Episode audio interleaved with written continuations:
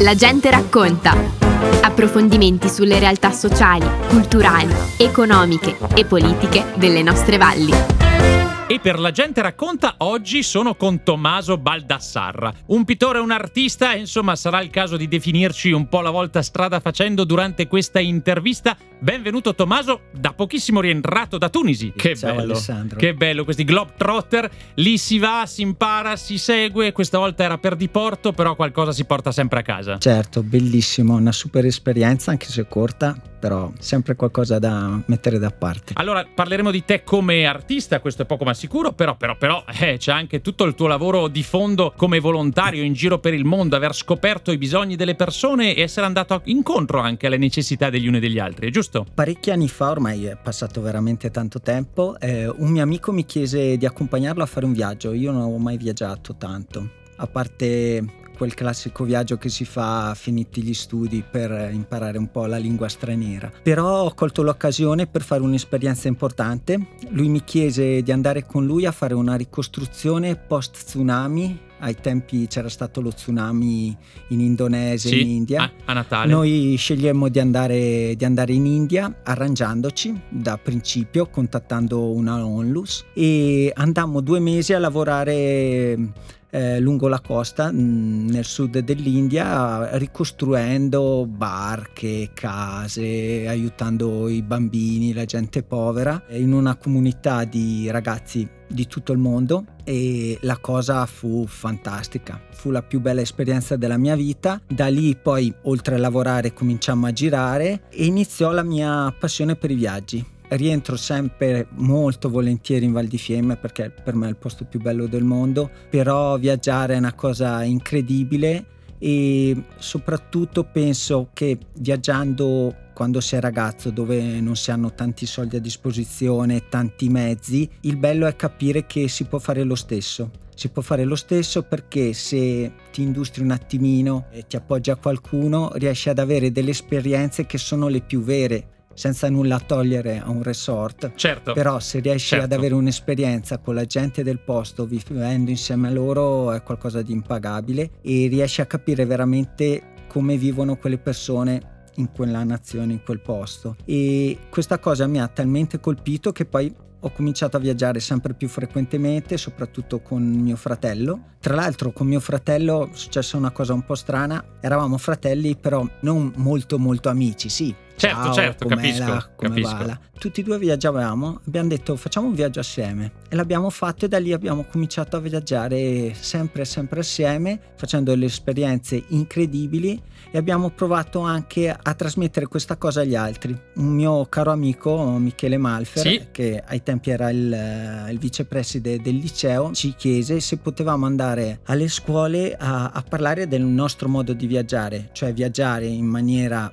sostenibile, spendendo pochi soldi e facendo delle esperienze veramente importanti, perché soprattutto, secondo me, riuscendo a fare un viaggio di questo tipo, riesci a capire il vero valore delle cose che hai a casa. Veramente, se non vedi la gente soffrire, vedi dei ragazzi che non hanno nulla, però non piangono e magari con tutto il rispetto vedi il grande fratello Sì, o mia. programmi Mamma mia. che vanno, però dopo due giorni degli adulti si mettono a piangere, ti fai delle domande, no? Sì, sì, e ti dai anche delle risposte. Il fatto è che tu sei riuscito a dartele molto presto, creando il tuo mestiere anche grazie a questa tua sensibilità. Se ricordo bene, tu sei partito per Londra senza sapere una parola d'inglese. No, una, sapevo yes. Vedi? È sempre buona cosa arrivare con uno yes. Il che vuol dire che lì da cosa sei partito e cosa sei diventato artisticamente e professionalmente. Allora, la vita ti fa conoscere un sacco di persone. Quando studiavo a Verona ho conosciuto un mio compagno d'appartamento, e siamo ancora molto molto amici, molto più grande di me. E lui mi disse, se vuoi lavorare e diventare comunque una persona capace di lavorare bene, devi aprirti, non puoi stare solo in Val di Fiemme. Vai a farti un viaggio a Londra, ad esempio, così impari l'inglese. Tu avevi fatto la formazione lassù alla scuola d'arte Io a ho Pozza, studiato giusto? alla scuola d'arte, ai tempi scuola d'arte, e, e non c'era ancora l'inglese. Quindi Certo. ho dovuto arrangiarmi. Certo. Sono arrivato a Londra e di sicuro non, non mi manca il coraggio, ho una No, faccia tosta e, e sono riuscito a, a trovare un lavoro,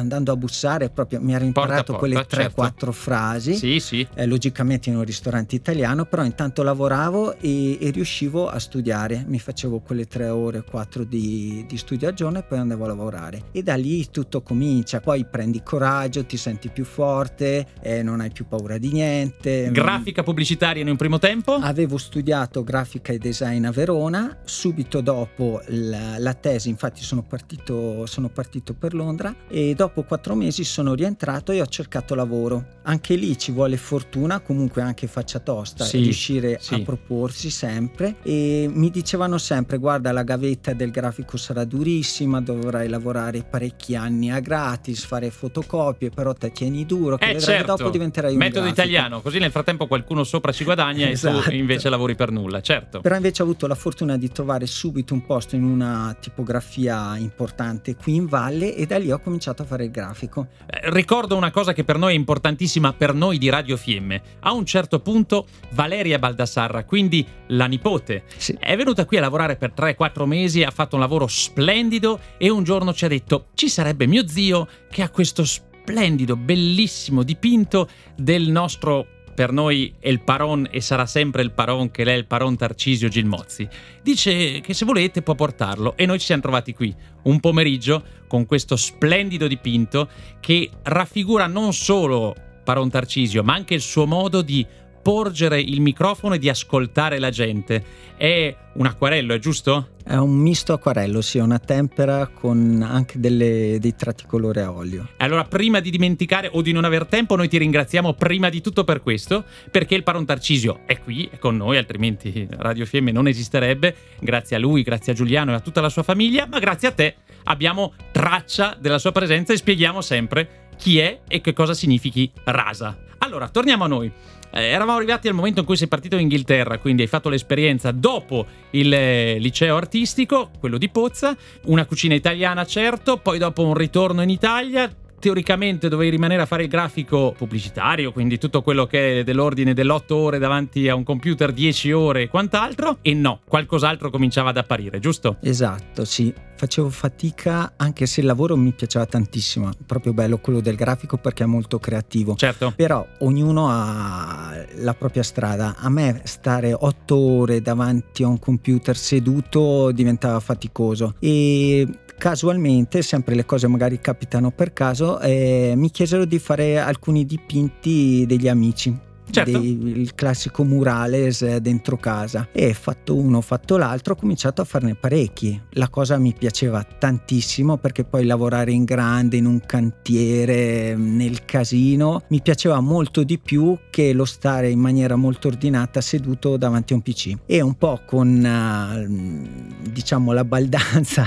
di un ragazzino non ho avuto paura ho deciso, mi sono licenziato e ho detto provo a fare quello che veramente mi piace, perché io già da bambino piccolo avevo l'idea di voler disegnare sempre. Ho detto provo, al massimo andrà male, se va male spero che... Certo, qualcosa appaia, però, però, bisognava provarci. Ecco, e ti sei provato. licenziato, coraggio e fortuna ancora una volta, ma in quest'ordine, prima il coraggio e poi la fortuna. Poi naturalmente devi guardare anche di portare la pagnotta eh a casa. Sì, c'è un mutuo da pagare. Esatto, esatto, ho fatto subito un mutuo per la casa, sì. però avevo sempre grande autostima. Sì. Cioè ero sempre molto sicuro di quello che facevo, convinto che se voglio fare una cosa ci riesco. Naturalmente andavo destra e sinistra a cercare lavori, però col tempo cambiano anche le prospettive, le esigenze turistiche. Certo. Io lavoravo tanto eh, con questi murales oltre a farne magari parecchi sulle facciate delle case che si vedono ancora, si fanno sì. ancora, ma lavoravo molto per i centri wellness. Una volta, un 25 anni fa più o meno, oramai sono passati parecchi anni, si tendeva di solito a fare questi eh, centri benessere con le baite finte, molto rustici, con dietro il classico paesaggio con le pale di San Martino, i prati. Ora sono minimalisti, quindi c'è bisogno di meno intervento dell'artista. Esatto, adesso è cambiato il, eh sì il, il, target del centro benessere, le modalità sono veramente molto minimal, quindi praticamente non fanno più disegni di questo tipo o ne fanno pochi in maniera diversa. Però ho dovuto cercare altri lavori e mi sono reinventato. Ho cominciato